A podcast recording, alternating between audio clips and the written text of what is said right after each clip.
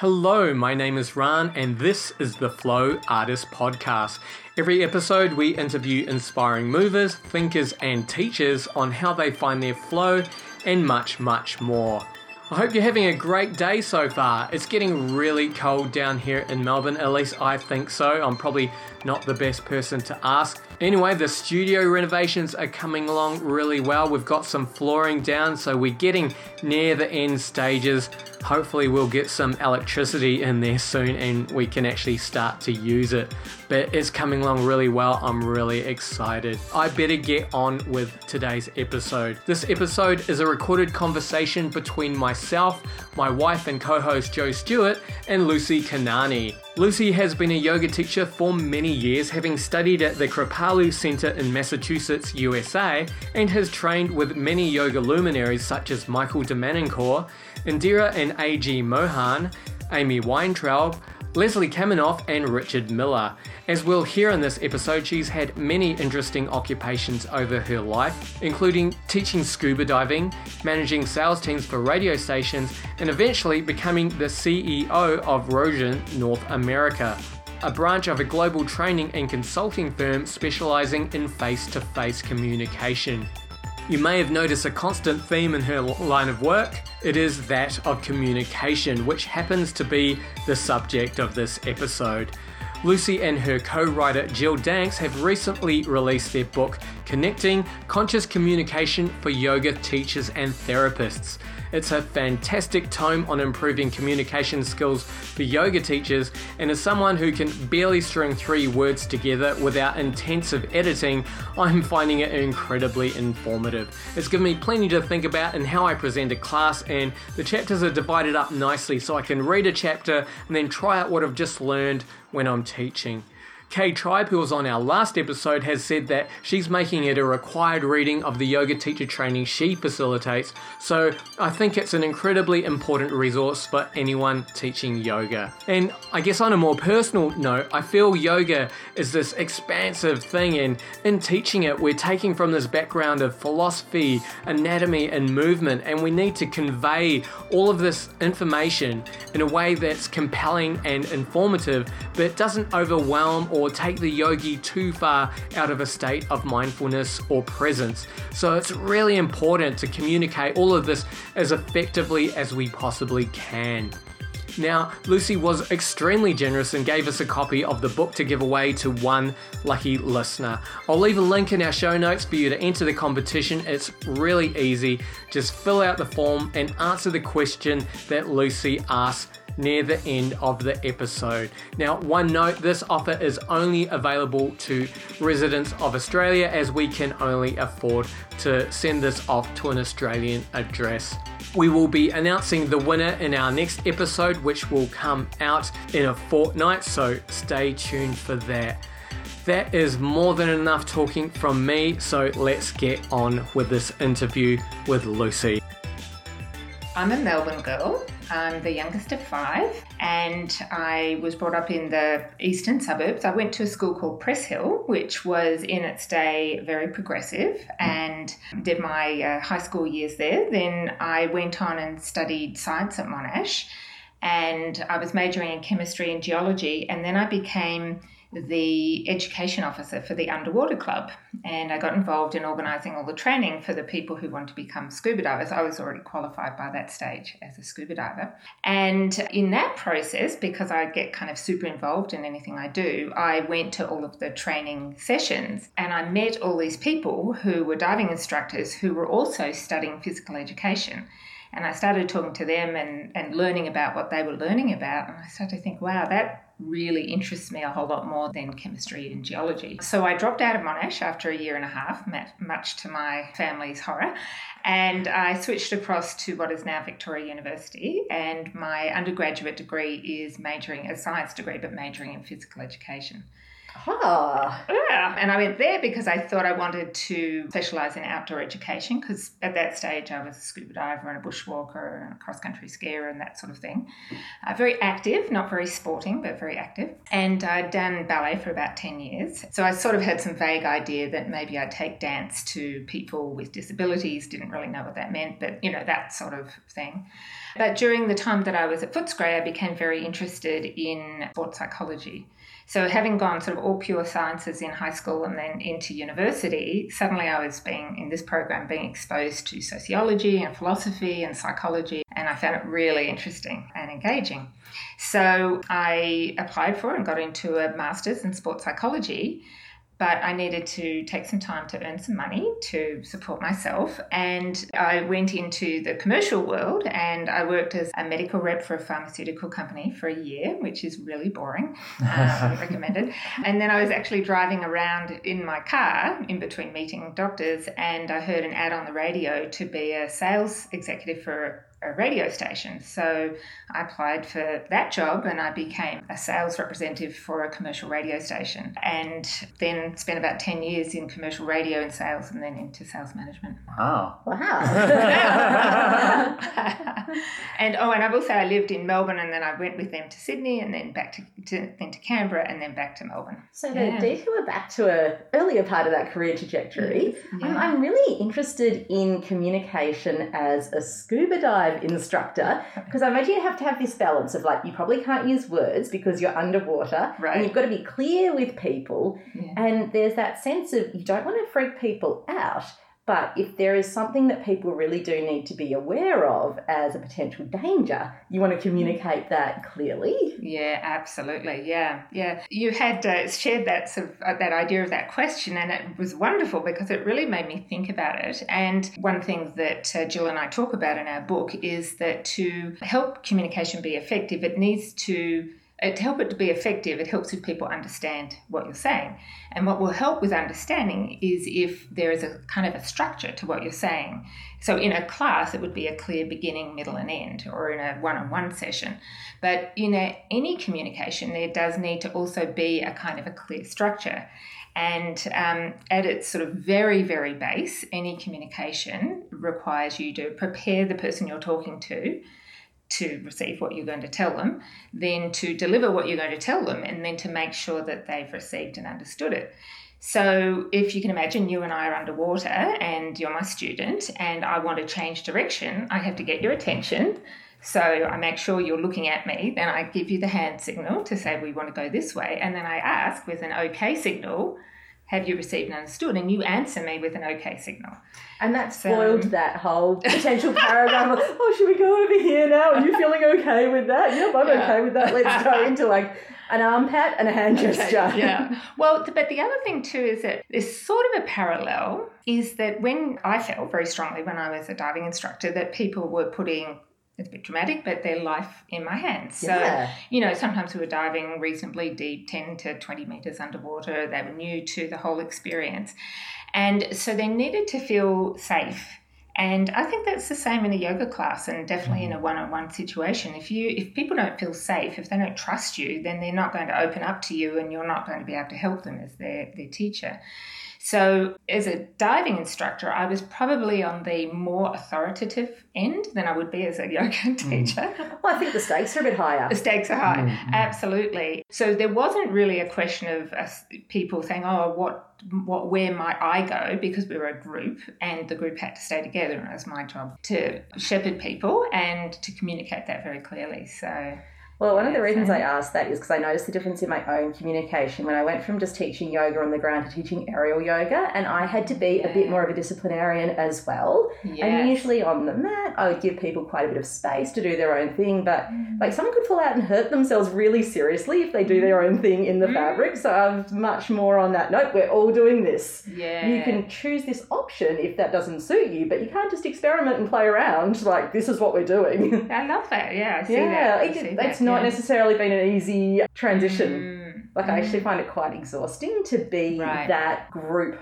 focus holder sometimes, right, especially right. if people are a little bit distracted or yeah, yeah. I but I hear what you're saying. I haven't role. done aerial yoga, but I can imagine you definitely don't want people falling out. no, and sometimes as well, like because I want people to feel safe as well, so mm. I'll use a tone of voice that's strong but warm. Yes. But sometimes I'll yes. accidentally just say it how I'm feeling, like, don't do that. and then afterwards I'll be like, oh, oops, I shouldn't have used that tone of voice in my head. Mm. But then I've also been thinking, well, maybe that person needed that slightly sharper tone. I would agree. I pull would it agree. in. yep. Just to relate what you said about the, the scuba diving and you know once you've given them the instruction you check that they've received the instruction Mm. i'm just thinking maybe in in yoga it's not always that clear whether they've received your instruction perhaps in one sense if they've done the the movement that you've requested but i guess there is a possibility that they haven't actually received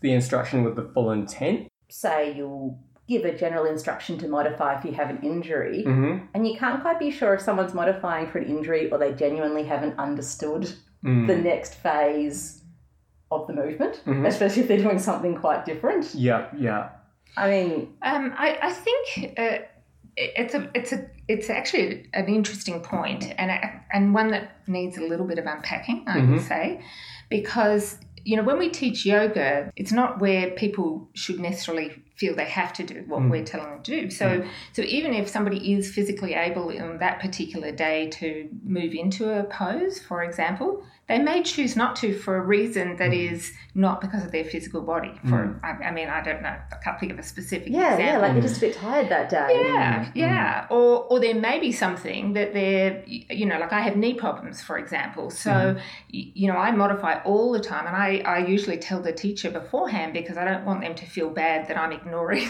their, Mm. their guidance, and they might therefore think I think there's something wrong with it, which is not the case. I'm just looking after my body's needs, and so that's just say with asana. But when you start talking about pranayama or, or meditation, how can yeah. you know what Yeah, yeah, yeah. Have you engaged your bandha? I don't know. So so I, there is this receive and understood in the sense of in scuba diving, it's about personal safety. In mm-hmm. aerial yoga, it's about absolutely about safety. I think in yoga, it's hard to find the right word, whether it's directive, definitive, but authoritative, but it all that can sound all a bit too bossy and mm. telling. It's more about offering, but in a way that is confident, so that they will be encouraged perhaps to explore something new they might not have, or an mm-hmm. edge for them on that day. Sometimes as well, there's that instruction that the the teacher will say, you know, a lot of times, pretty much every class, and then one day it will just click. Hmm. And because I've had that experience when hmm. someone will say, "Oh, that thing that you said today just made so much sense," and in my mind, I'm thinking, I feel like I say that every class. Right. Oh, absolutely. Yeah, absolutely. So it's when they're ready to, to hear it. Yeah. The other thing, too, is that there are choices about how you teach a group class. I mean, there are some classes and, in fact, whole sort of studios where the energy is that in the classes are all very silent. But that isn't always appropriate, depends on the class. So, you know, I taught very regularly a class for a gentle yoga for healing, and people in my class were there because either they had chronic health issues, they had chronic pain issues that were undiagnosed, they were recovering from injury or surgery or something like that.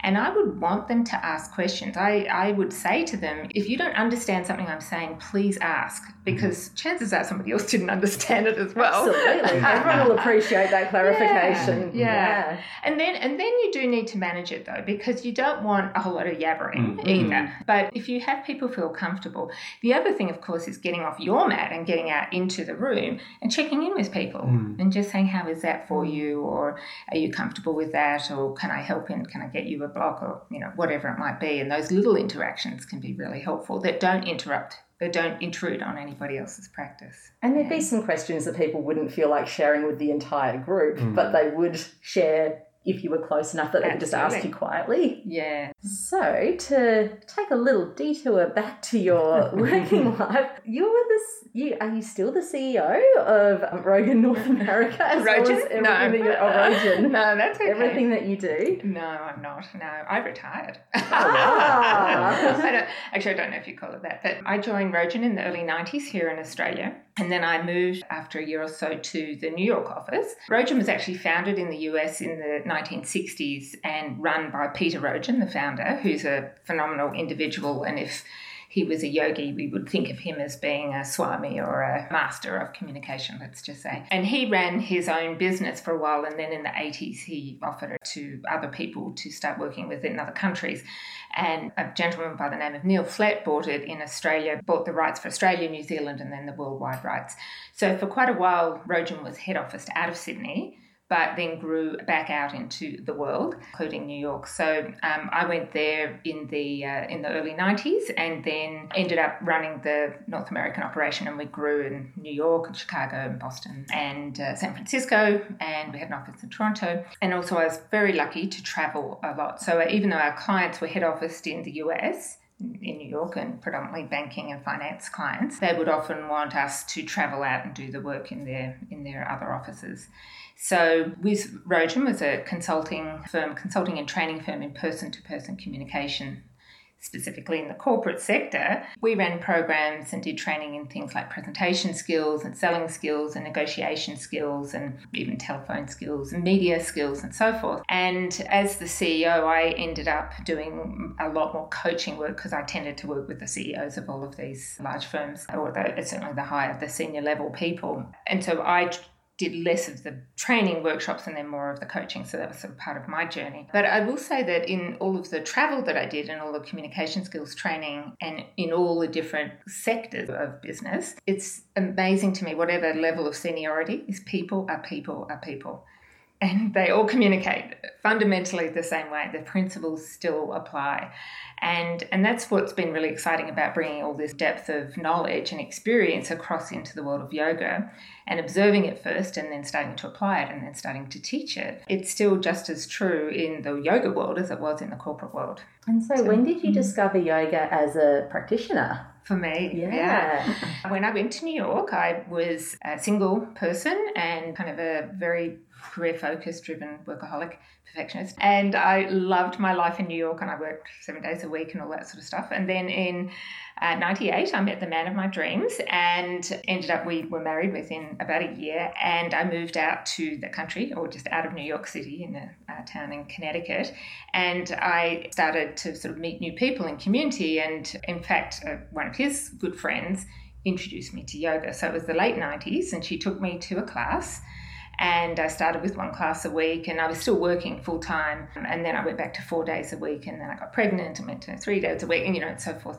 I, I forgot to say my husband was a widower so I actually inherited two children so when I married him I became a mother overnight of a, um, a nine and a seven year old and then we had a third child pretty quickly. So I was starting my yoga classes then the teacher came to our home. It started because my husband said that he would try yoga if she would come to our home and we had space in our house. I teach people like that. Yes. like if they come to me, I'll try I'll it. it. Yeah. yeah. But they lasted for about three weeks. So we started off, I think our class started at seven on a Friday morning so he could do it before he went to work. And like I said, it lasted about three weeks. So then I started inviting other people, and then I had a regular group that came, although it started a bit later in the morning. And then my teacher, Herma Hale, who is a beautiful, like an angel incarnate, as so many yoga teachers are, truly inspirational, she was for me. When I was doing two or three classes a week, she said, You know, why don't you come with me to my teacher's class?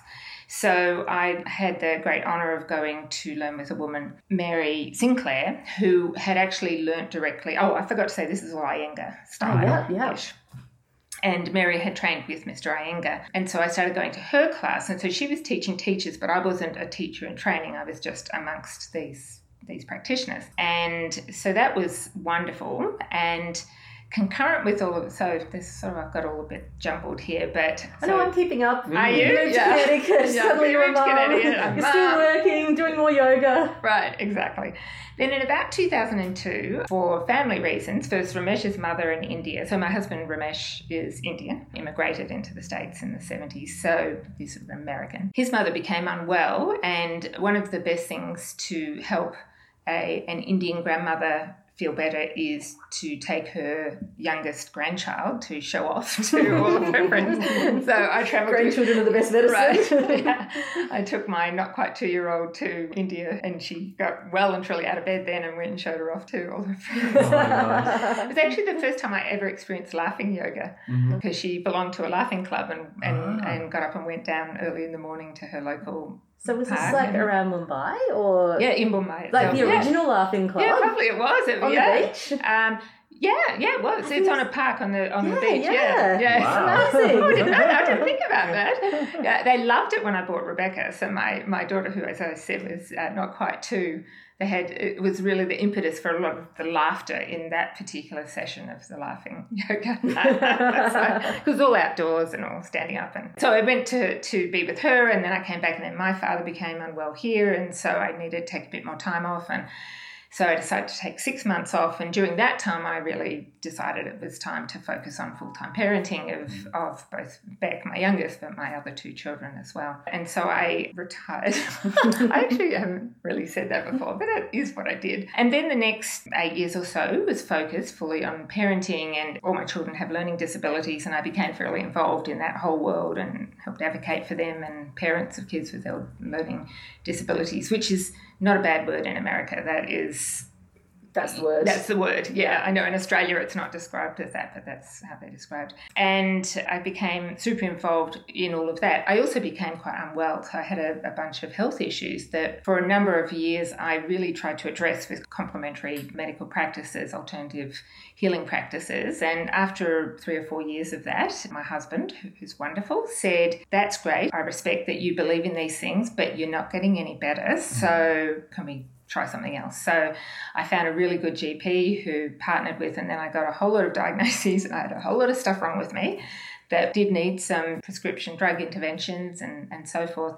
And so over the next two years or so, we got good diagnoses, and then I got to the point where I would say I wasn't sick anymore which was really good. Mm. Um, yeah, I'd been uh, pretty unwell. And yoga had sustained me through a lot of that, but it wasn't much fun. Especially since you were taking care of a lot of other uh, people through that time right. as well. Yeah, yeah, yeah. And then in 2009, an Indian friend of ours had been really talking a lot to me about doing this particular program, weekend training program, which I eventually decided to do. And in this program, they recommended that you committed, what they were training was basically a, a breathing practice, breathing and pranayama practice. And their strong recommendation was that you do it every day for 90 days without fail, more or less. And I did. And after that three months, I, I, mean, I would say it changed my life basically because, as I said, I wasn't sick anymore, but It sounds like you weren't feeling great. Yeah, I wasn't great. Yeah. yeah. And I became really well wow. and vibrant and had energy again and life force, you know, the whole thing. And yeah. I thought, wow, maybe there's really something to yoga. It's not just about going to classes and enjoying making shapes with my body and, you know, and, and learning a little bit at that point in my yoga. Even though I've been practicing for so many years, I didn't really know very much about pranayama and not very much about meditation other than my own sort of self taught process. And yeah, so I thought, oh, I think I'd like to study. And so, like a lot of people, I think, who come to yoga teacher training, it wasn't necessarily to become a teacher, it really was to become, to learn more about yoga and mm. philosophy and practices. And for where I was living and my life circumstances, what ended up being the best place for, for me to do my training was the Kripalu Center, which is in southern Massachusetts. I did a 200 hour training that was two 12 day intensive blocks. And I had a two or three month break in between. And it changed my life again in another, I mean, it was absolutely phenomenal. My teachers were incredible and the place is amazing. Like it has an energy about it. Too. It's pretty famous. It's pretty yeah. famous. I, I sort of have this saying a, a day at Kripalu is like a week anywhere else and a week is like a month and it is phenomenal. Yeah. The history of the land goes way back through the Native American history and yeah, it's incredible. So, what was interesting for me in my journey was I still, after the first 12 days, was like, this is good. I'm learning a lot about asana. I'm learning about the, I mean, I was lucky for the anatomy and physiology because I had a phys ed degree. I already kind of really knew all that, which was, which was helpful. Um, but it was one of our pieces of homework was that we had to, you know, design a class and teach it and record ourselves and submit it for our assessment.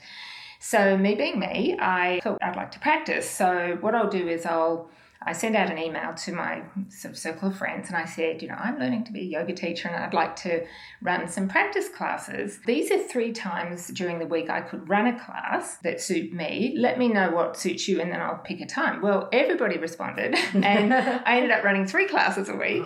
And always the overachiever. uh, did it for so for about two months. I was doing about three classes a week with two to five people, you know, small groups, and it was actually then that I totally fell in love with teaching yoga. And it was this is going to sound a bit strange, but it was by being really fully present. And I mean, of course, I had a daily, very committed daily practice at that time. When I was teaching, I actually oftentimes would be, you know, leading things and saying things. And I think, where did that come from? Like, it wasn't really me talking. I don't oh, no. I think that that makes total sense. Like, that's when it feels like it's really flowing, exactly. when it's not just the cogs whirring in your brain exactly. to make words, when it just all flows yeah. out of you. Yeah. I really felt at that point yoga was so much part of my life. It was part of who I was. And everything I teach is really about sharing what I love. You know, scuba diving was, communications was. I mean, I loved it when I was teaching with and it was my bliss. And then now yoga. And then now yoga and communication. Yeah, and each thing is just fed into it the has. next thing. Yeah. yeah That's actually one practice exercise that you wrote about in mm-hmm. your book as a suggestion, which I haven't actually done yet, but mm-hmm. I think mm-hmm. is a great idea for teachers of all levels yeah. to video yourself teaching, but then mm. also to practice to your own video. Yeah. Because I've seen myself teaching, like I've had that video before, mm. and I think it's easy to get caught up in the like, oh, look at that face I made, or be on that surface level. But to actually practice to yourself and see if your instructions make sense as a mm. practitioner, yeah. not just an observer, yeah. I think it's a great exercise and a great idea. Thank you. Yeah, yeah. No, it's really worthwhile doing. Another exercise actually that I do in my, uh, you know, I have a, a workshop for communication skills for teaching yoga classes is I don't know if I want to tell you because it's a bit of a surprise when I do, but anyway, oh, um, no. I will tell you, is that I have the students lead a class where the students are blindfolded. Oh, yes. Yeah, so it, the feedback I get is it's cool doing both. Actually, it's cool being blindfolded. It's really, yeah. I don't know if you've ever done a class blindfolded, but it's. Yes, I have. Yeah, yeah, it's, a, yeah. it's another experience. But it really puts the focus on your languaging and how clearly you're communicating. And, and of course, communication is so much more than just words. Mm. So we discuss that in our book. If, in fact, only 7% of the impact of any communication is the words, so much more of it is how it's said and then who is, who is saying it which is how that's perceived is really how they're saying it. So it all comes down to the how. So, not suggesting you don't want the visual, but for honing your own languaging skills. So, to record yourself, but then listen to your own recording without watching any video, though. And I've had blind students in my yeah, class. Great. So, yeah. to have already honed that skill of not just relying on the easy mm. visual, just serve mm. a really broad range of people. And I know mm. that other people like to practice with their eyes closed. Yeah, absolutely. As well. Yes, so yeah. Yeah. It will serve the non-visual learners. Yes. Well, I was actually group. just about to say that is the other thing is everybody learns differently and receives information and processes differently. So even if you say connect with the earth through the soles of your feet and then raise your arms towards the sky, some people will go like this and some people will go like this, you know. Yeah, or when people are lying down and you say lift your arms up, some people would point to the ceiling above and some people would point to the wall behind. Yeah, same thing. Exactly, yeah. exactly. So sometimes I'm asked, should you teach with your eyes open or closed? And because some you know people respond to what they see, often much more than what they hear.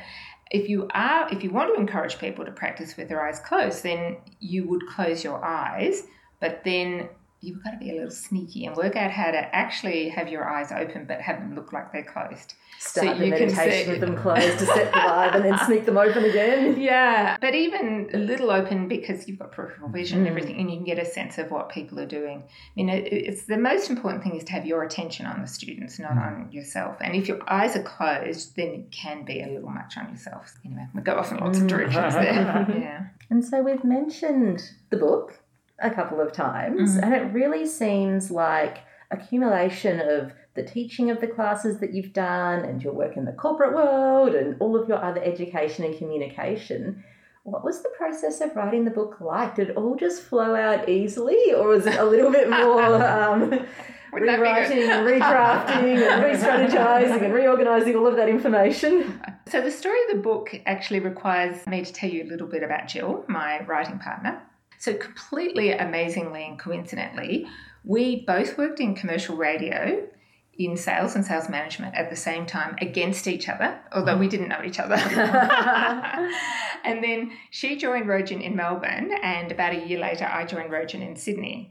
So we were colleagues, but in different offices. So we didn't know each other well, but we worked together. Then I went to New York, and then a couple of years later, she went to London. So still working with Rogen we were worldwide partners together, so we'd you know meet at meetings and so forth, and sometimes we'd share with you know client information, but we didn't know each other for other than professionally. And then I retired, as I mentioned, into my family. She too sort of semi-retired and started doing more consulting work only.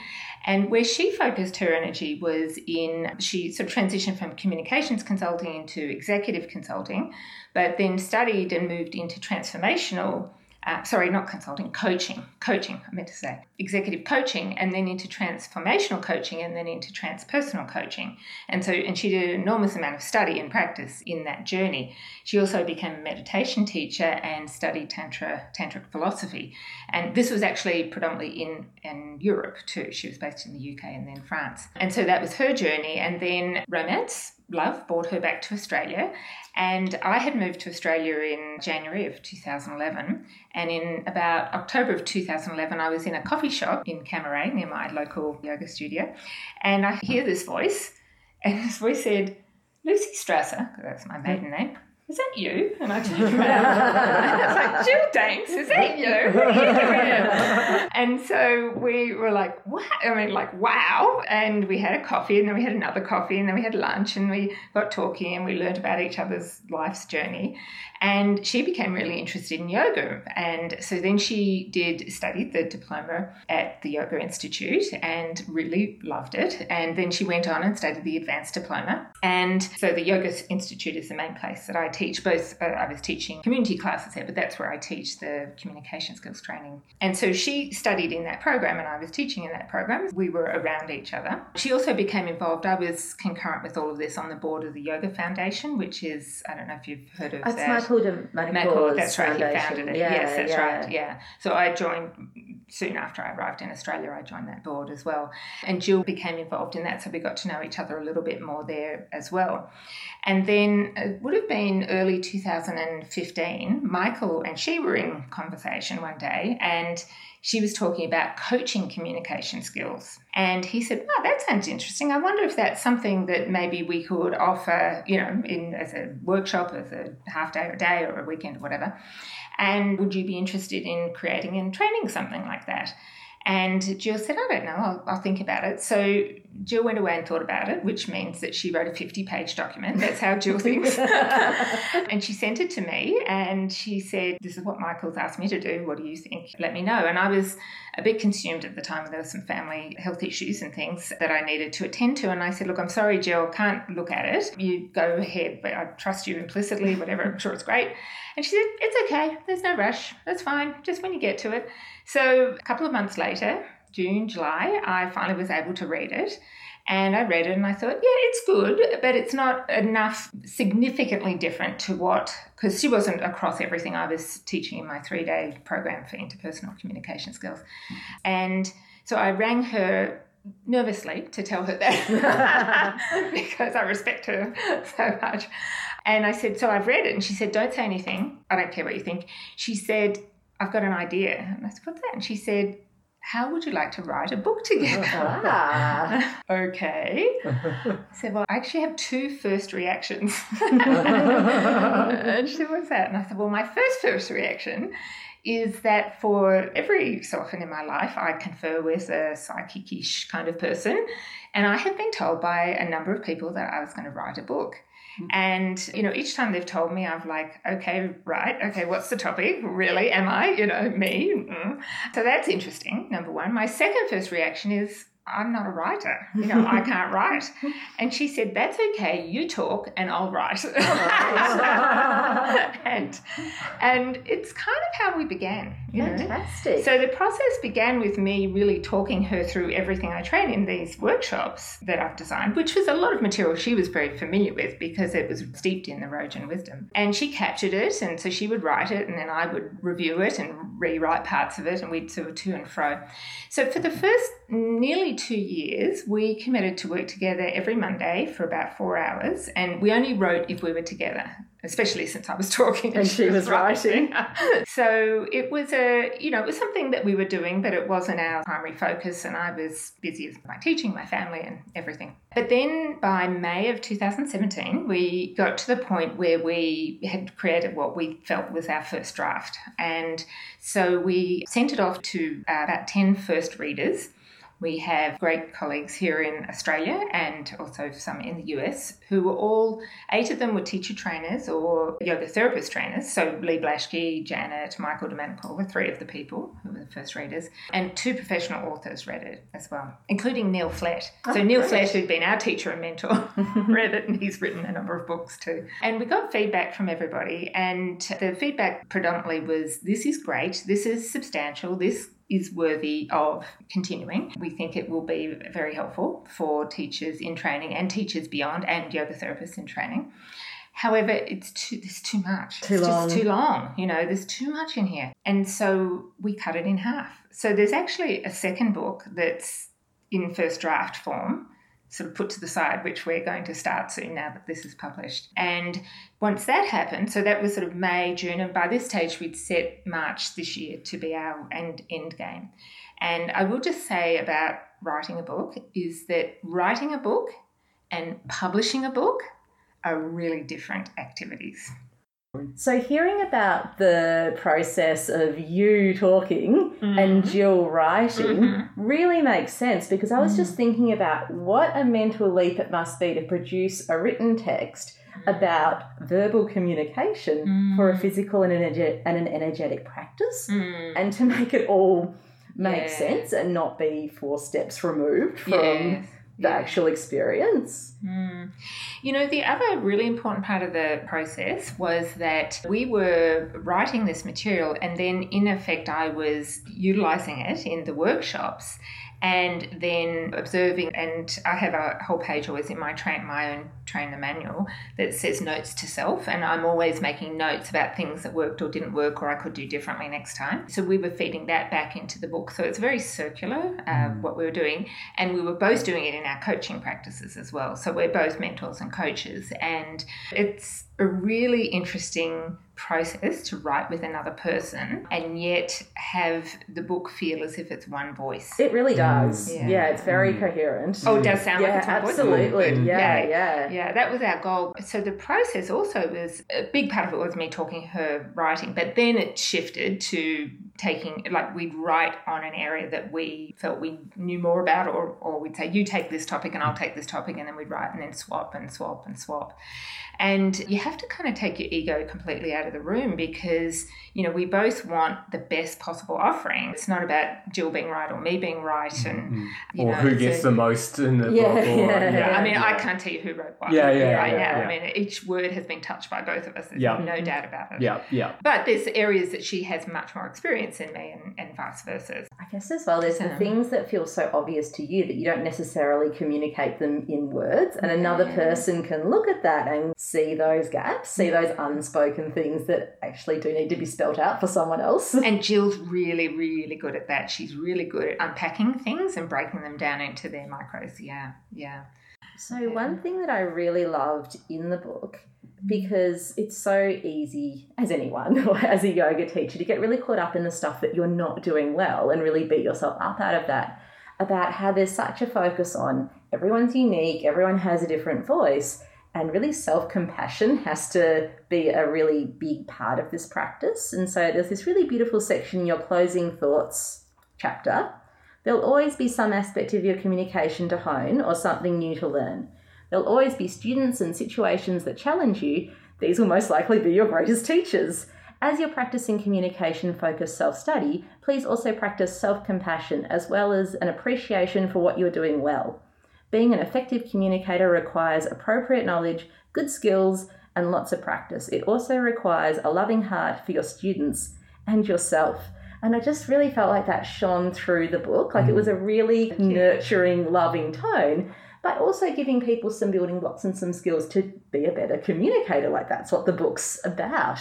I'm so glad. I feel a bit teary that, you, that that's what you received because that was our intention entirely. Yeah. And so, yeah. are there any conscious strategies to address not just different levels of experience, but different communicators and different personality Mm. types? Yeah, Absolutely, absolutely. I mean, it's it, it's in all of the teaching is appreciating that everybody is different. Yeah. So at the beginning, I said people are people are people. Yes, and everybody is different, and there's absolutely no wrong or right, good or bad, better or worse in any of those. So, for example, we talk in one area about communication styles. And Yeah, that was a really interesting chapter because it's something I hadn't ever thought about. Great, good, yeah. So there is questionnaires in there that people can fill out and assess themselves, which is their perception of how they're perceived. But anyway, um, So you do break it down into really simple questions that you can answer and then add up at the end. Oh, absolutely. so it's not yes. this abstract sense Oh, of no, how no, I no. perceive other people perceiving me. Like there's Yeah. practical questions that They're- oh, absolutely, understand. they're practical. But but when I use that in my workshops, people say, "Oh, how do you want me to answer this? Do you want me to answer this as a yoga teacher, or as a mother, or as a managing director in my company, or which me do you want me to answer it?" Which is a great question. Mm. That's a great question. Why don't you decide? yeah, just answer as you. yes. if you are showing a really different side of yourself as a yoga teacher to how you actually Mm. perceive yourself, what's that saying? What does that say? Right at the very beginning of the book, we have our definition of effective communication, which was originally created by Peter Rogen in the 1960s. And over all of the years of Rogen existing as an organization, many of us tried to improve on that definition and none of us could. We were challenged in our master classes as uh, consultants, we were challenged and we never could.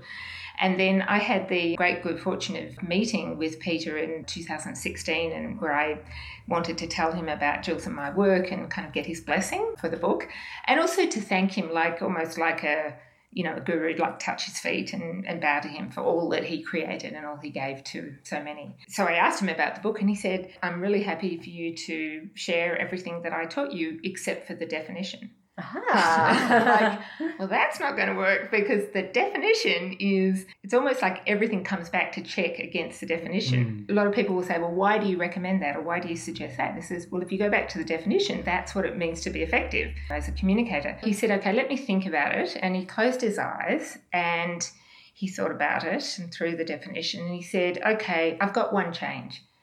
And he, he shared with me a change that so after all of these years, what's that, 60 years, finally it was improved by him for us for yoga the yoga world and the difference was about being conscious and awake Ah. and and so where we where we really spent time deepening into in me in discussion with him and then Jill and I really sat with that for a long time. What does that mean?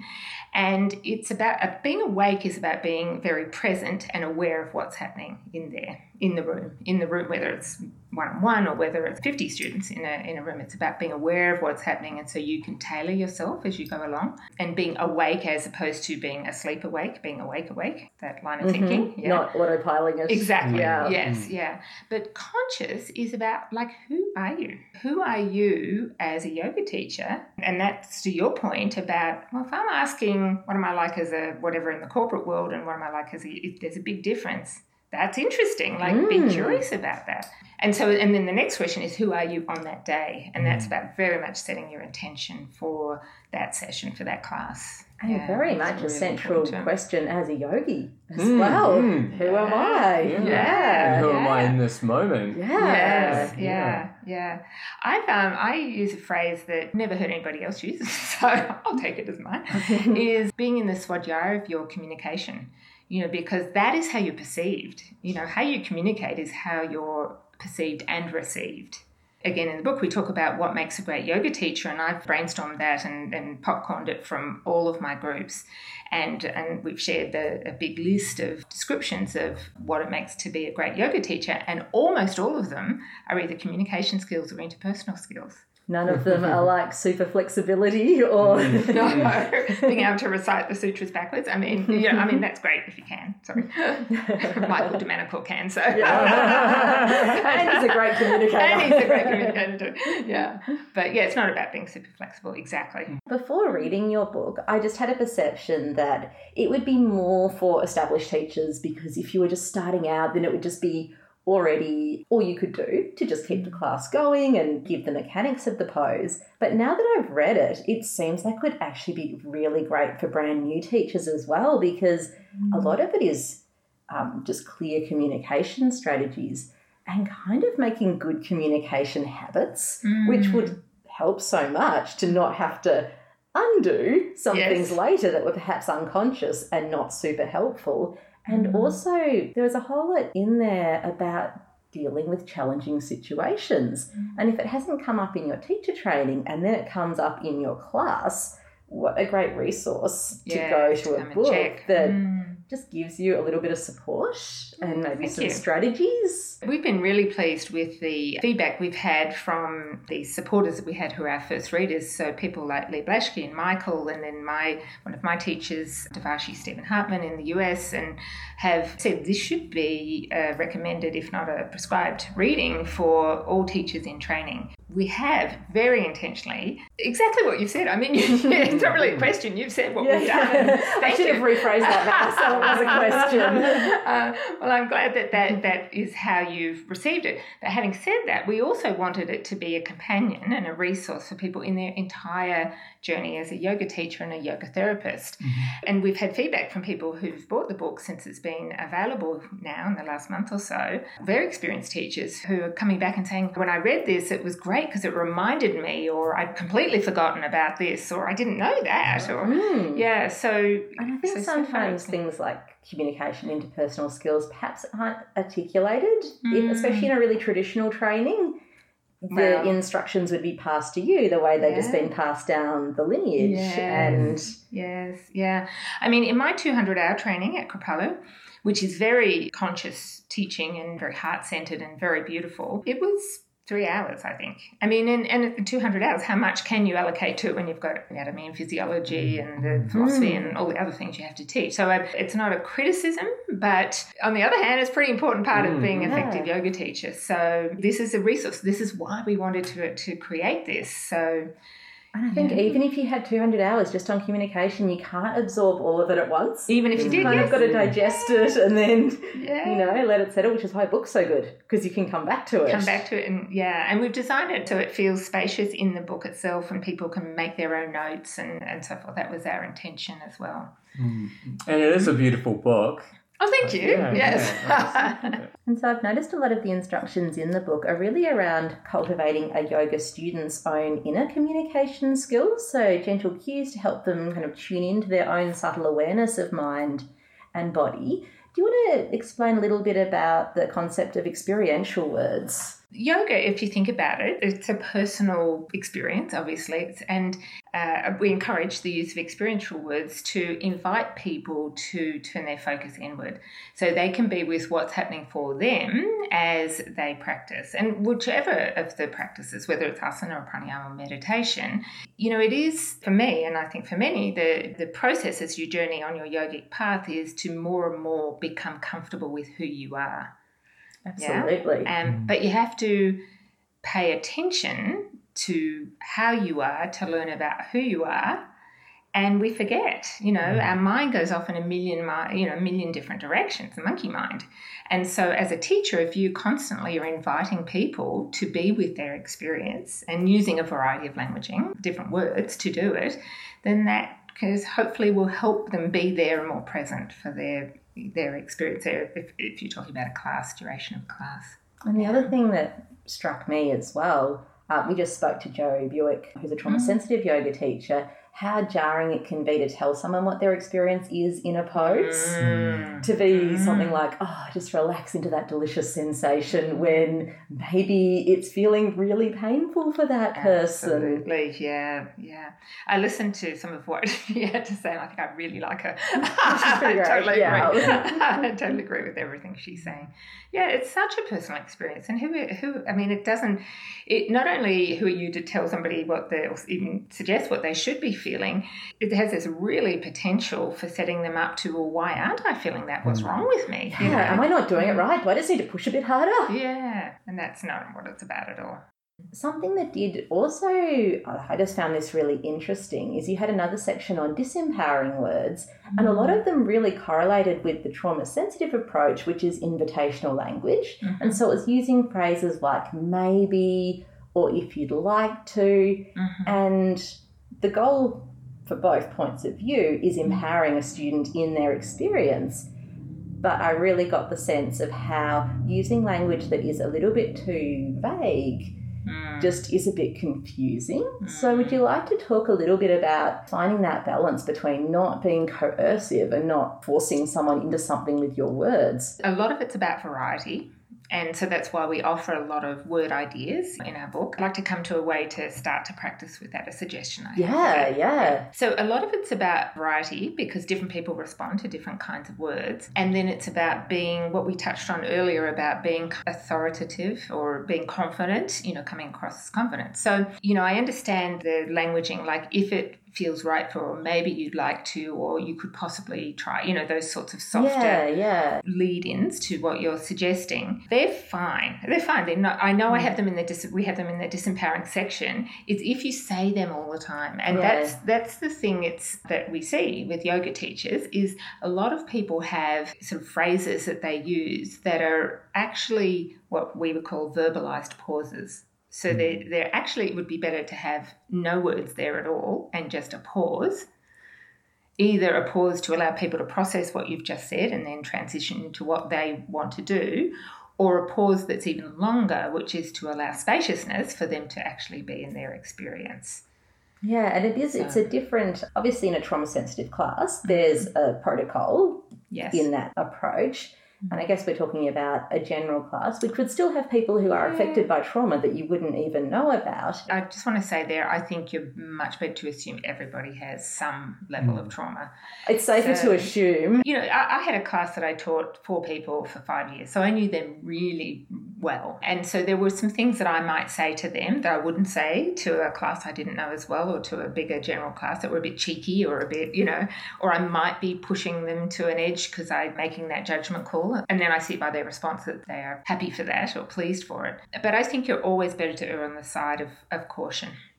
Absolutely. Yeah. So, whatever the specific training, which I haven't done trauma sensitive yoga training, but I imagine it's appropriate for all classes. Absolutely. Yeah. Mm. And so, I also really loved the section on catering to a diversity of experience and some of your language suggestions around using props and alternatives to phrases like more advanced, easier, or harder versions of a pose. Could you take us through some of the phrases that you suggest? So rather than say, if you'd like to push yourself today, you might use words like, if you'd like to create a little more heat or travel a little closer to your edge for today, but listen to your body and see what feels right.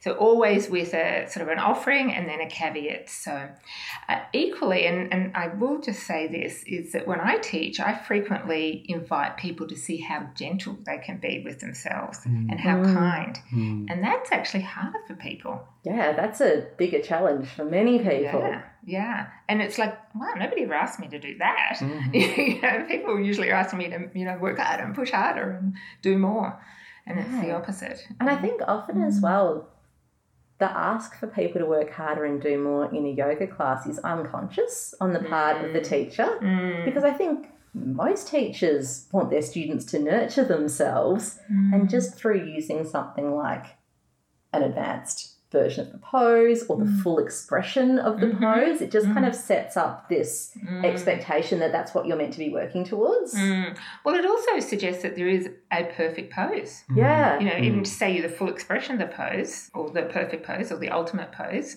uh, that's scary. Yeah. yeah. I will say too about inviting people to be kind and gentle, and then I not only reflect on them to sort of check in and be curious about what's happening for them in their body, but also what's happening for them with their breath and in their mind. Mm. You know, where does it take them when they're asked to be gentle? Mm, it's back to that experiential. Absolutely. Yeah, yeah, yeah. And the multidimensionality of who we are as we are in the world. Yeah, yeah absolutely. What does the little voice in my head say when I'm asked to be gentle to myself? Mm. Oh, not me. I don't deserve that. I'm being lazy or. Yeah. Can you take us through some of the differences in communication for a one on one session to a group session? And I've heard many teachers express that they don't really feel ready to teach a private session while they are comfortable leading a group. Do you think there is a different set of skills or deeper knowledge required to teach one on one? Um, I do think that there are different communication skills that, that are required, absolutely. But having said that, when you're teaching a group class, you are still frequently having one on one interactions with your students before or after the class, or even as you walk around within the class, you may have a significant one on one moment or minute with one of your students. So, one on one communication is important if you're only a class teacher still. But what will differentiate what skills are really required will be a lot determined by the context of the one on one session. So, in our book, we've broadly broken them, the context down to three t- kinds of one on one sessions. So, the first one is where somebody comes to you for basically a private class. So, you're the teacher, they're the student, you're guiding them, they're following what you ask them to do, more or less. Obviously, because it's only one, you're able to tailor it enormously and uh, not just whatever pose choices or pranayama choices you have, but also how you're saying it and how long you hold and all those sorts of things. But it's still sort of teacher guiding. The second one on one is where they're coming to you to help create a personalized practice. And so typically that can take it can take whatever it takes because every student is different but you would usually have two or three or four sessions. So the first session is really understanding what they're looking for in their personal practice, and then maybe they'll take home something that they'll practice with, play around with, experiment with that's my favourite word for a week or two, and then come back and meet with you again. And then you start to work to co create a practice. So that's another type of session, and then the next would be, say, yoga therapy. And in the, the latter of those two, I would say the communication skills that are, are really important are listening skills and using powerful questions. And we spent a lot of time, uh, both in our book and in my training, we spent a lot of time in those areas. And it's interesting, sort of, it's kind of a chicken and egg question. So, what's more important? Is it more important to have really great questions, or is it more important to be a really great listener? Well, you can have the best questions in the world, but if you're not listening, then that, that doesn't help. But if you don't, if you're not listening and the, your student, your client doesn't feel that they're being yeah, if you're not right, asking the right questions to right exactly. bring it out, yeah. yeah, yeah. So they're they're hand in glove um, skills, and what we find is that for all of this, it begins with awareness of what you're currently doing. And what makes up all of these skills can be broken down into component parts. So, for example, with listening, we talk about the levels of listening that one can listen at. We talk about the barriers to listening or, or listening blocks, and then we talk about ways of listening. So, those are things to kind of know intellectually first and then to start to practice. And so, we do a whole heap of exercises that help you start to practice all of those things. Then, with questions, there are types of questions. So there are there are questions. I mean, the most basic are open-ended and closed-ended questions.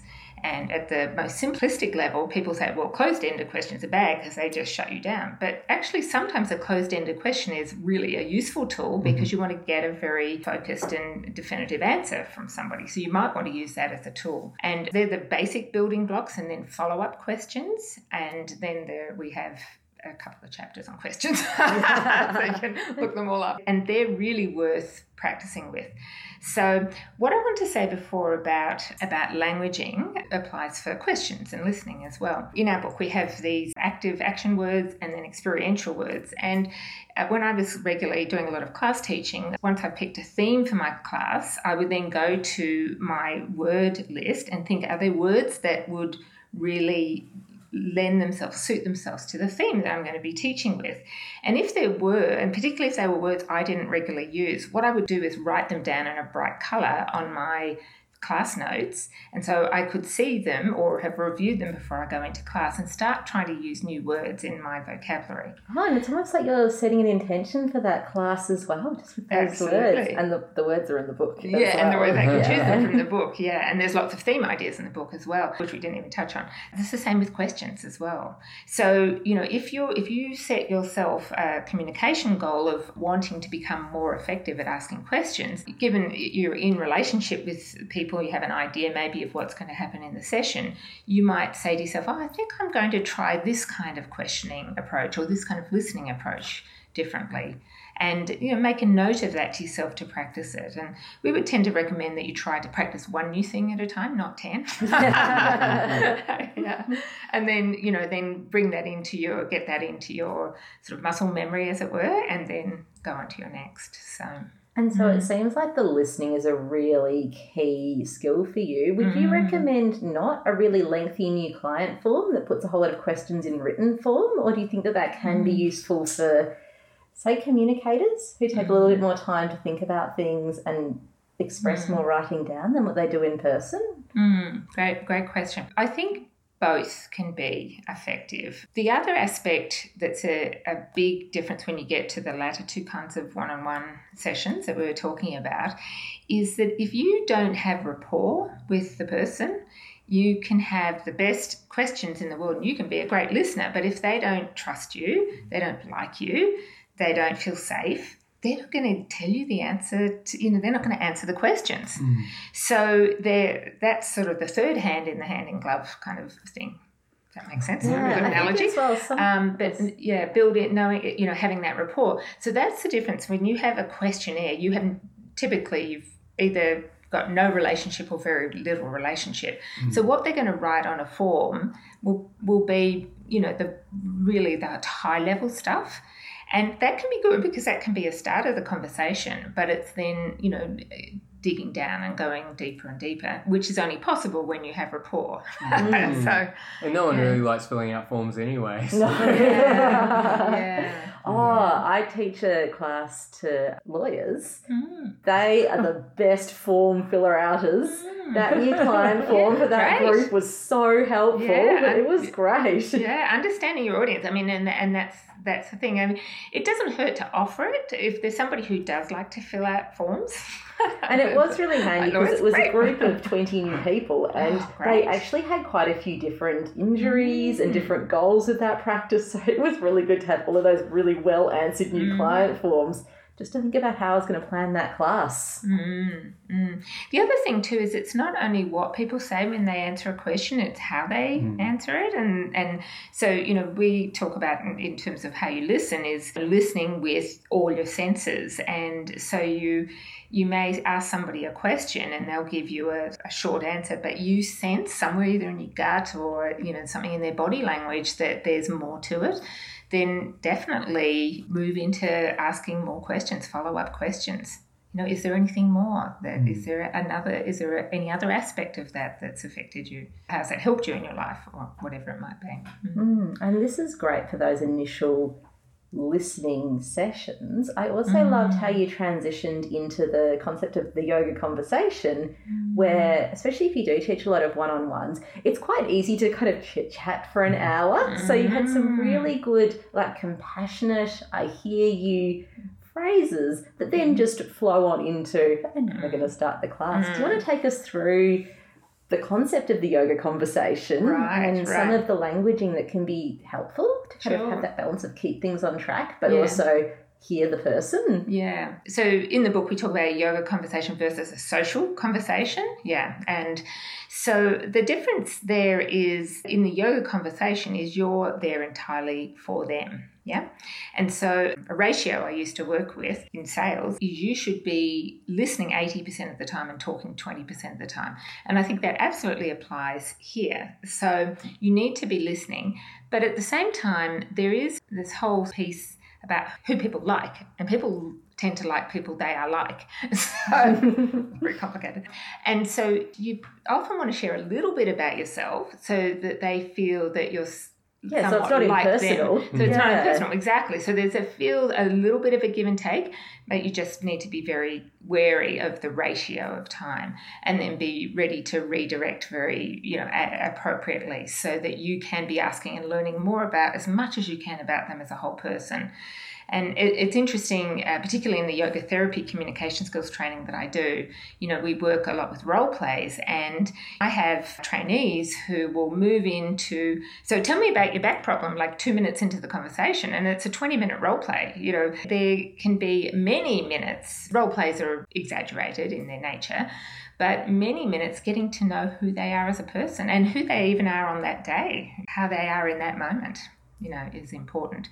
So uh, the biggest differentiation is, I guess, that a yoga communication is it's about them. It's not about you at all, but there is a sharing quality in it as well. I guess one example from the book I loved because sometimes people I know they're there for yoga and mm-hmm. you'll kind of say, Oh, so how did your day go? And they'll mm-hmm. launch into quite a long explanation of all the things that have gone wrong mm-hmm. in that day. And you just get the sense that maybe it's not going to serve them to continue to scroll back through everything mm. that went wrong that mm. day. So you had a beautiful phrase, something like, oh, so sounds like you've had a tough day. Mm. Let's do some breathing and do some gentle practices. Yes, yeah. And so that's what I was talking about redirecting. Yeah, yes, yeah, and making that judgment call when it's appropriate to intervene and say something compassionate and acknowledging where they are. And now let's move into the next. Let's talk about the next thing. Or I have another question. And depending, you might want to say, may we move on? So sometimes it's about asking permission to move on. The other thing that's worth mentioning that is, I guess, part of the rapport building is appreciating people's different communication styles.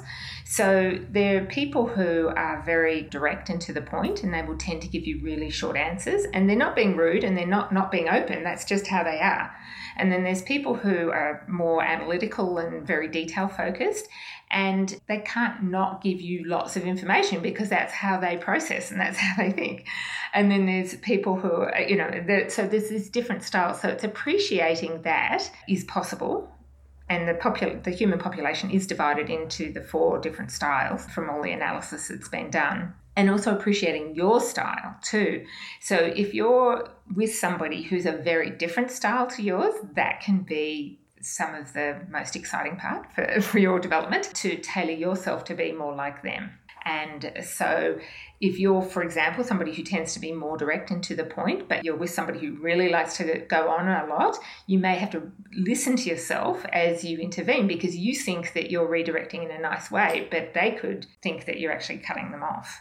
And how you might know that is again not so much what they say, but it's really you have to be totally present and aware, awake to what's happening for them. I guess yeah. as well to have that self awareness to kind of, I guess, take a beat mm. before you just say those words. Absolutely. And so another interesting communication styles nuance mm. is I do like a lot of one on one and really small group sessions and it's a very different feeling in my little home studio to say I'm teaching at a huge gym and one person shows up. Mm. And often that one person who shows up, like you can just tell they feel like a bit awkward and a bit self conscious and like almost bad for being there. Yeah. So, how do you create an intimate energy in a big space and with someone who wasn't expecting a right, one-on-one session. Yeah, I have had that happen to me. What I would suggest is you actually ask them. What I have said is I was expecting more people here today, and they're not, and I have planned a class. But so we have two choices. We could either go with that, and I'm really happy to do that, or let's talk about you and see what might serve you best today. How are you? And then start what ends up being a kind of a, one on one designing a personal practice for them mm-hmm. for that day. And when you transition into it slowly like that and you give them a choice, that I found helps to, to have them feel And I guess that's just acknowledging what's happening as well. Mm. It's kind of, oh, here we are. Here we are, yeah. yeah. I expected more, but wow, look, there, there are. The other thing you can think about too is where you position your mats. So you may sort of go off and be diagonally in a corner or something like that. You may sort of construct things so they don't feel. So you're not like up on the stage. uh, yeah, definitely not up on the stage. yeah, yeah. I've also found as well some people feel more comfortable especially an experienced student who maybe doesn't like a lot of eyes on them, who were mm. coming for their own internal space, sometimes mm. will say, Do you want me to just do the practice with you? And we can just do it together. And mm. often people Great, yeah, absolutely. More comfortable with that. Yes. And sometimes they're really glad to go, oh, okay, now I can go and do the three jobs I needed to do anyway. I just meant maybe this class wasn't meant to happen for them. And that's cool too. The challenging part of these kind of one on one conversations is when there are personal or professional boundaries and scope of practice involved, and kind of finding that balance between compassion for your student, but also like self care and professional responsibility for yourself. Say, for mm. example, like a student is really going through something and they want to talk to you about it, but you mm. actually feel like it's something for a psychologist or a counselor. Mm. It's a huge topic, and obviously, depending mm. on the situation and the person. But have you got mm. any strategies navigating through situations yeah. like that? Yeah, a few suggestions yeah, around that. I think first of all is to recognize that there are professional boundaries and then there are personal boundaries. And it's been my experience that the majority of yoga teachers are not actually aware of their professional boundaries. And it's written on the Yoga Australia website. There are other resources out there. So I highly recommend that people know that. But to some extent, even worse, most teachers have not thought about their personal boundaries. And, uh, and so we actually have a, a, section in the book to encourage people to do this, to, you know, start by thinking about what are their personal values and what's important to them, and then how does that inform what might be their boundaries. So, what are things that they are comfortable with people doing or not doing, or saying or not saying, and thinking about those boundaries. And when you get to a point where you are perhaps needing to talk about boundaries, that would sort of go under the category of what we would call challenging situations or conversations. Absolutely. Yeah. And our suggestion around that is to do it as soon as possible. right. Usually, the longer you leave it, the worse it like becomes. The more uncomfortable the situation exactly. is. Exactly. Yeah. Yeah.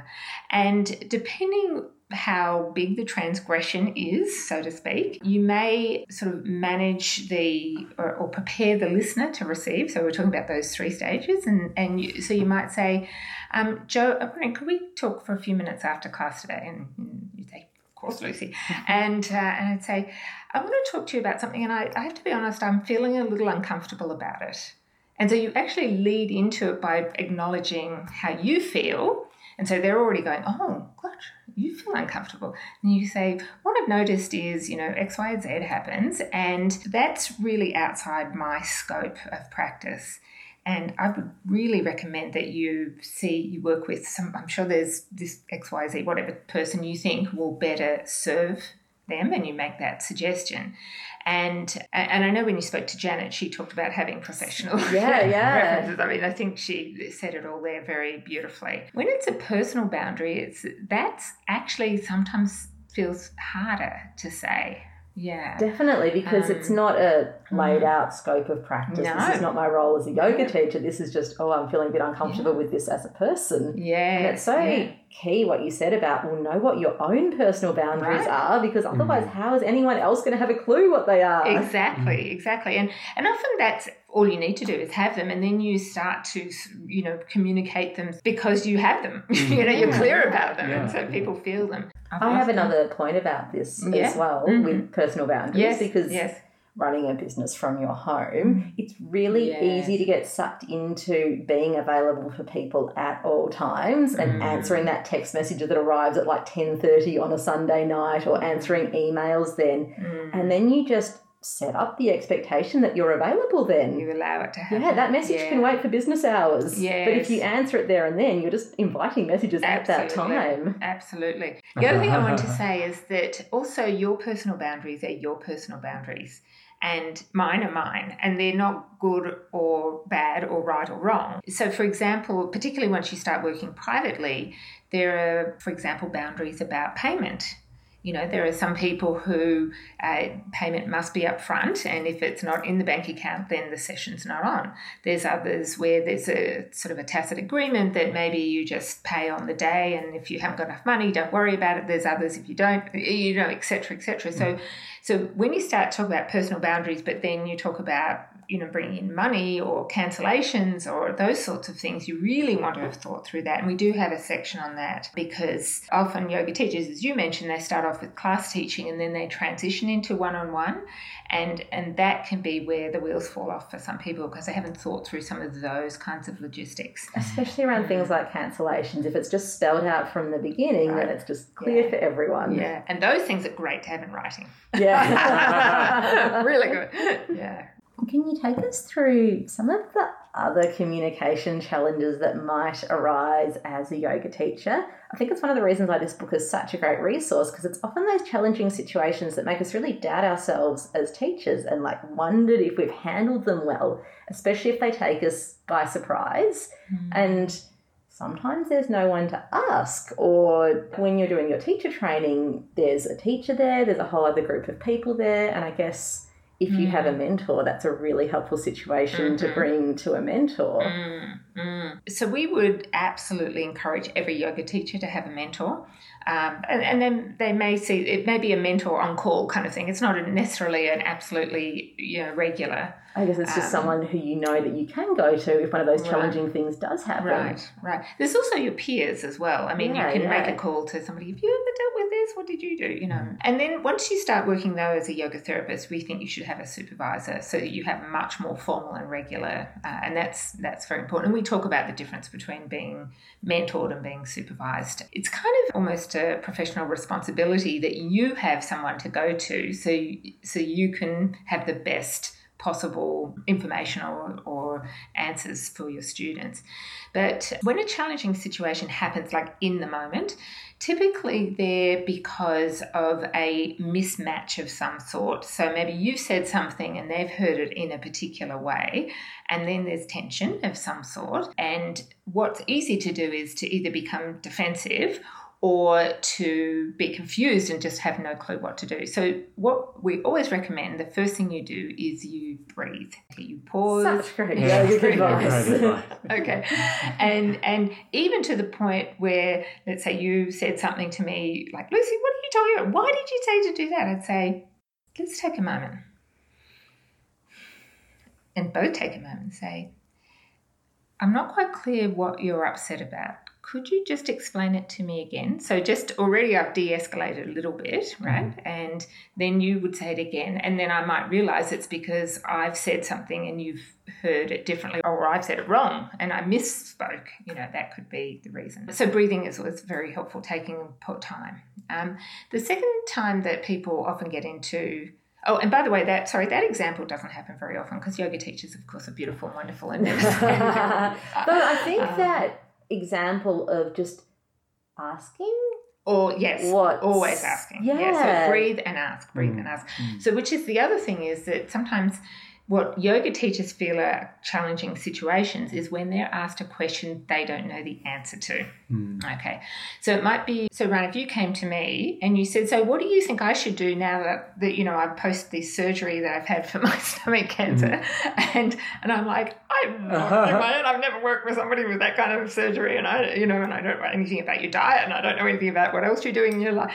You know, I'd say, That's a great question. I'd, I'd need to know a whole lot more about you. You know, so I mm. pause and then I ask a question. And rather than freak out, so it's not a challenging situation, it's an opportunity yeah. to learn. I found as well, like most people who do come in with unusual medical conditions I'm more than happy to explain it to you. Yes, yes, yes. The other kinds of questions teachers feel uncomfortable with is where somebody might say, Is this a religion? You know, and there's mm. a, that kind of question. Or, you know, what do you know about this? Or it's sort of the kind of almost like a slightly confronting kind of question. Mm. And then, same thing, just you don't have to respond immediately. Or maybe, like you were saying earlier, maybe that's just that direct communicator asking what they think is just an interesting question, yeah. which feels like an affront if yeah. you're a yeah. Very very flowery communicator. So why do you think it's a religion? Where did you hear that? yeah, yeah. you know, and get it. Yes, so that's another thing is sort of meeting like with like. That's true too.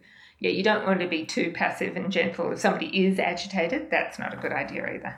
Say you don't have a mentor in your life. What are some good ways about going about finding one if there's just not a logical person who you see in that light? And mm-hmm. if there is like a logical person who say mm. your regular teacher and maybe you do want to go to them for mentoring, Mhm. do you just ask them, "Will you be my mentor?" Mhm. Or you know? Yeah. Well, um, there are kind of different levels of mentoring, if you like. So, peer mentoring would be if you rang up a friend and said, you know, what do you think? This is what happened for me. Then there's, well, many yoga training programs, you're assigned a mentor. So, that might be somebody that you've established a close relationship. So, you might call them and say, my training's finished, but I'd really like to keep working with you and then you have a conversation about what the what the fees are and, and very upfront about it and everybody knows where they stand. But who's the right person for you who's the right mentor for you can change over time. So who was right for you during your training program may not be who will best support you in the next phase. Or if you're transitioning from class teaching into one-on-one you might want somebody who has a lot of experience in teaching one-on-one for example. So um, seeking a mentor, the Yoga Australia is putting together a mentor registry. So that would be the first place I'd recommend here in Australia is contact them and ask them for names. And they're all highly experienced teachers. And that's one option. Another would be to go to your yoga training school and ask them for the names of, of other mentors and reach out to them and, and say, I'm looking for a mentor. And what is really good is if you can be really clear as a mentee what it is you're looking for. Because I've had people come to me and say, I'd love you to be my mentor, and I've had a conversation with them, and I'm not the right person for them. You know, It does seem like what they're looking for is a yeah a different somebody who has a different kind of experience to mine. Mm, and it seems like as well, there's people who are very much on the business side of things, Mhm. and then there's other people that are more about the support and hmm So I, I had a I worked with a teacher who graduated, had been graduated for a few years, and lived in the country, and had taught not sort of one class a week, not a lot, and wasn't didn't feel really confident as a teacher, and didn't have resources around her. So she reached out to me, and we worked over Skype. And what we found was number one, we went back to a little bit about how she planned her classes. So I said at the beginning, it's not so much what you say, it's how you say it. But if you've planned what you're going to say, to some extent, it's much easier to say it in a more effective way.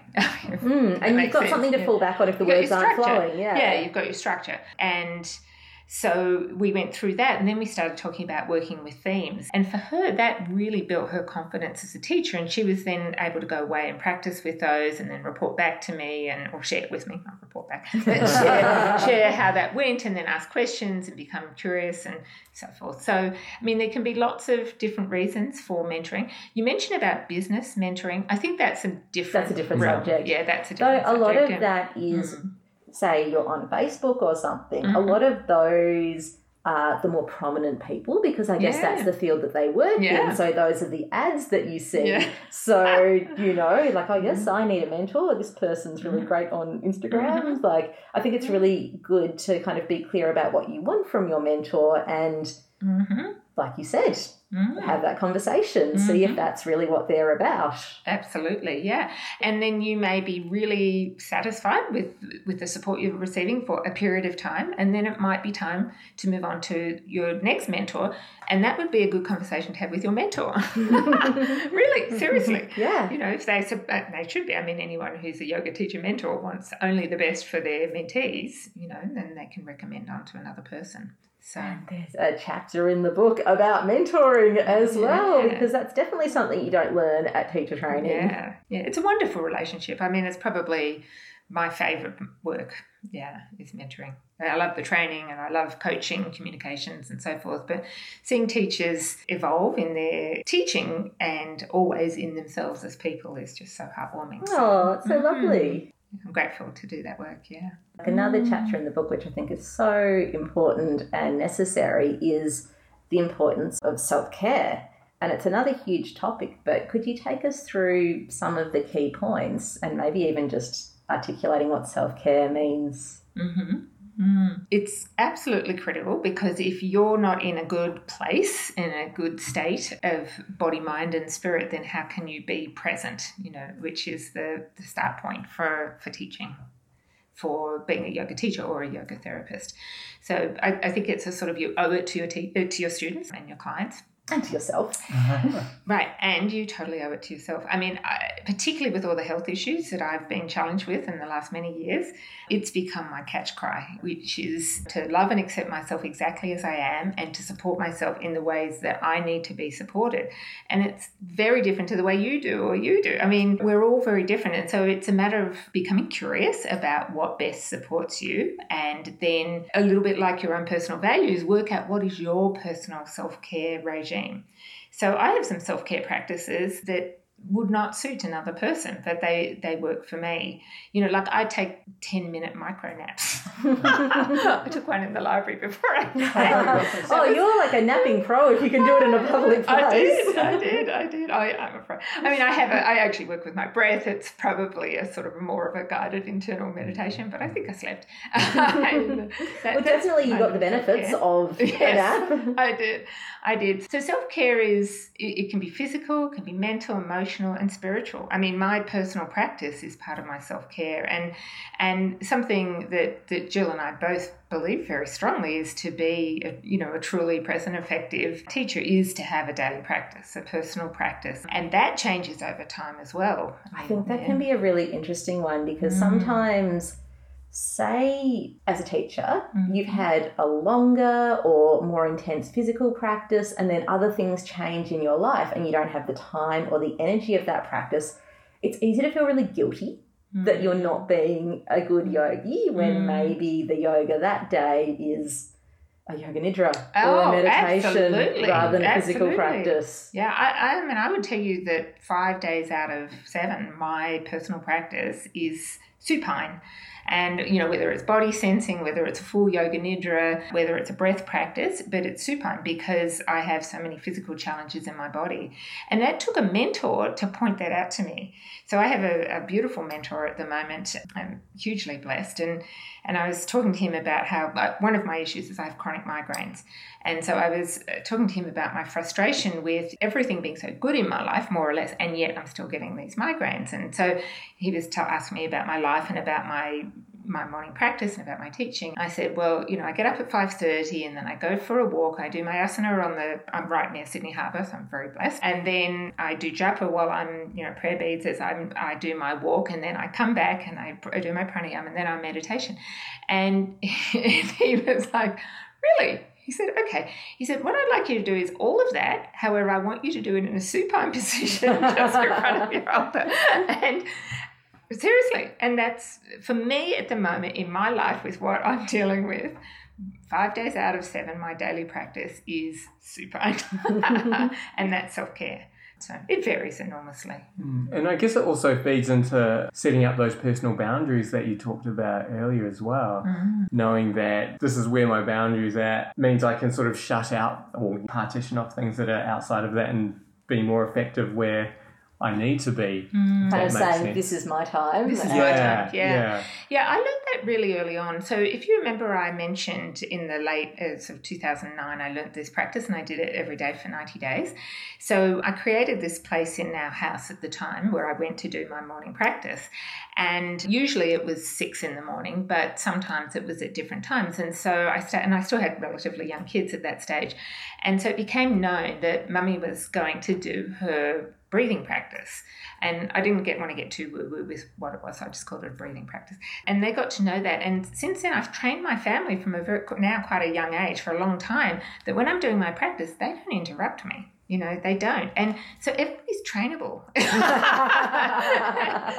kids, young kids can be, then your students can be. But you have to decide what mm. you, and you absolutely deserve it and should. You know, self care is critical.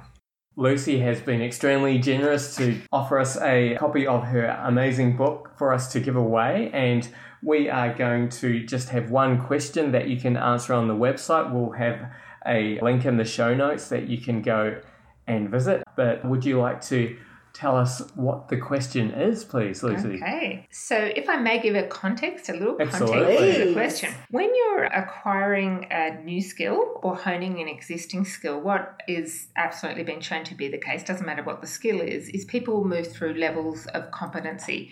Um, and again, we expand on this in the book, but the four levels the first level is where you are unconsciously incompetent. And so that's when you don't know what you don't know. So that's pretty easy, comfortable. The next is when you start trying to do something. So whether it's learning to play tennis or play the flute or a new language or teach yoga, um, and you start to learn that skill, you start to realize what you don't know. And so that's when you become consciously incompetent. And there can be some discomfort with that, and that's great. That's part of the growth. Where you want to get to is to the point where you are consciously competent. So you know what to do, for how long, with what force, etc., etc. Again, whatever the skill might be.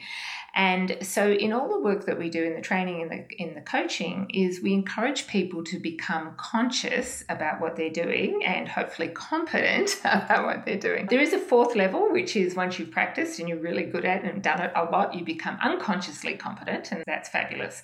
But even when you're super competent at something, there are times you'll pick up that you may, something's not going right and you may need to come back into being consciously competent. So it's the most important level.